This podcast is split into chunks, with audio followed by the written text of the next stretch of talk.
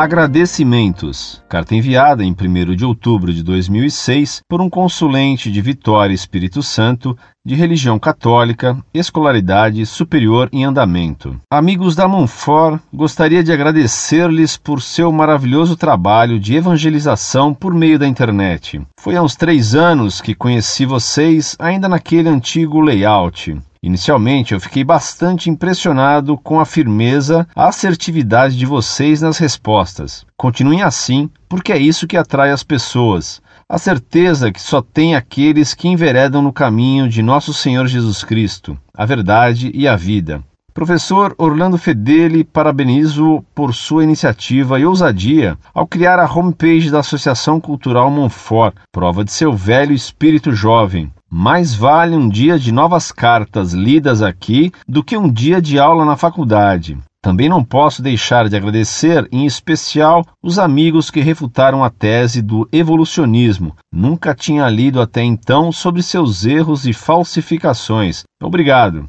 Me lembro que foi na quarta série do primeiro grau que uma professora falou desse negócio de evolucionismo. Deveria ser proibido nas escolas, ou pelo menos que viesse contra-argumentada nos livros didáticos. Quantas não serão as almas abençoadas e libertadas pela leitura cotidiana desse esplendoroso site? Agradeço muito a vocês. A minha vida mudou muito, graças a Deus. Como é bom perseverar na lei do Senhor guardá-la em nosso coração. No dia que eu faço algo errado, fico triste. A verdadeira alegria só pode vir no amar a Deus e o amar ao próximo como a si mesmo. Pedindo a proteção de Deus para a continuidade dessa maravilhosa obra, despeço-me. Nossa Senhora, rogai por nós, pecadores.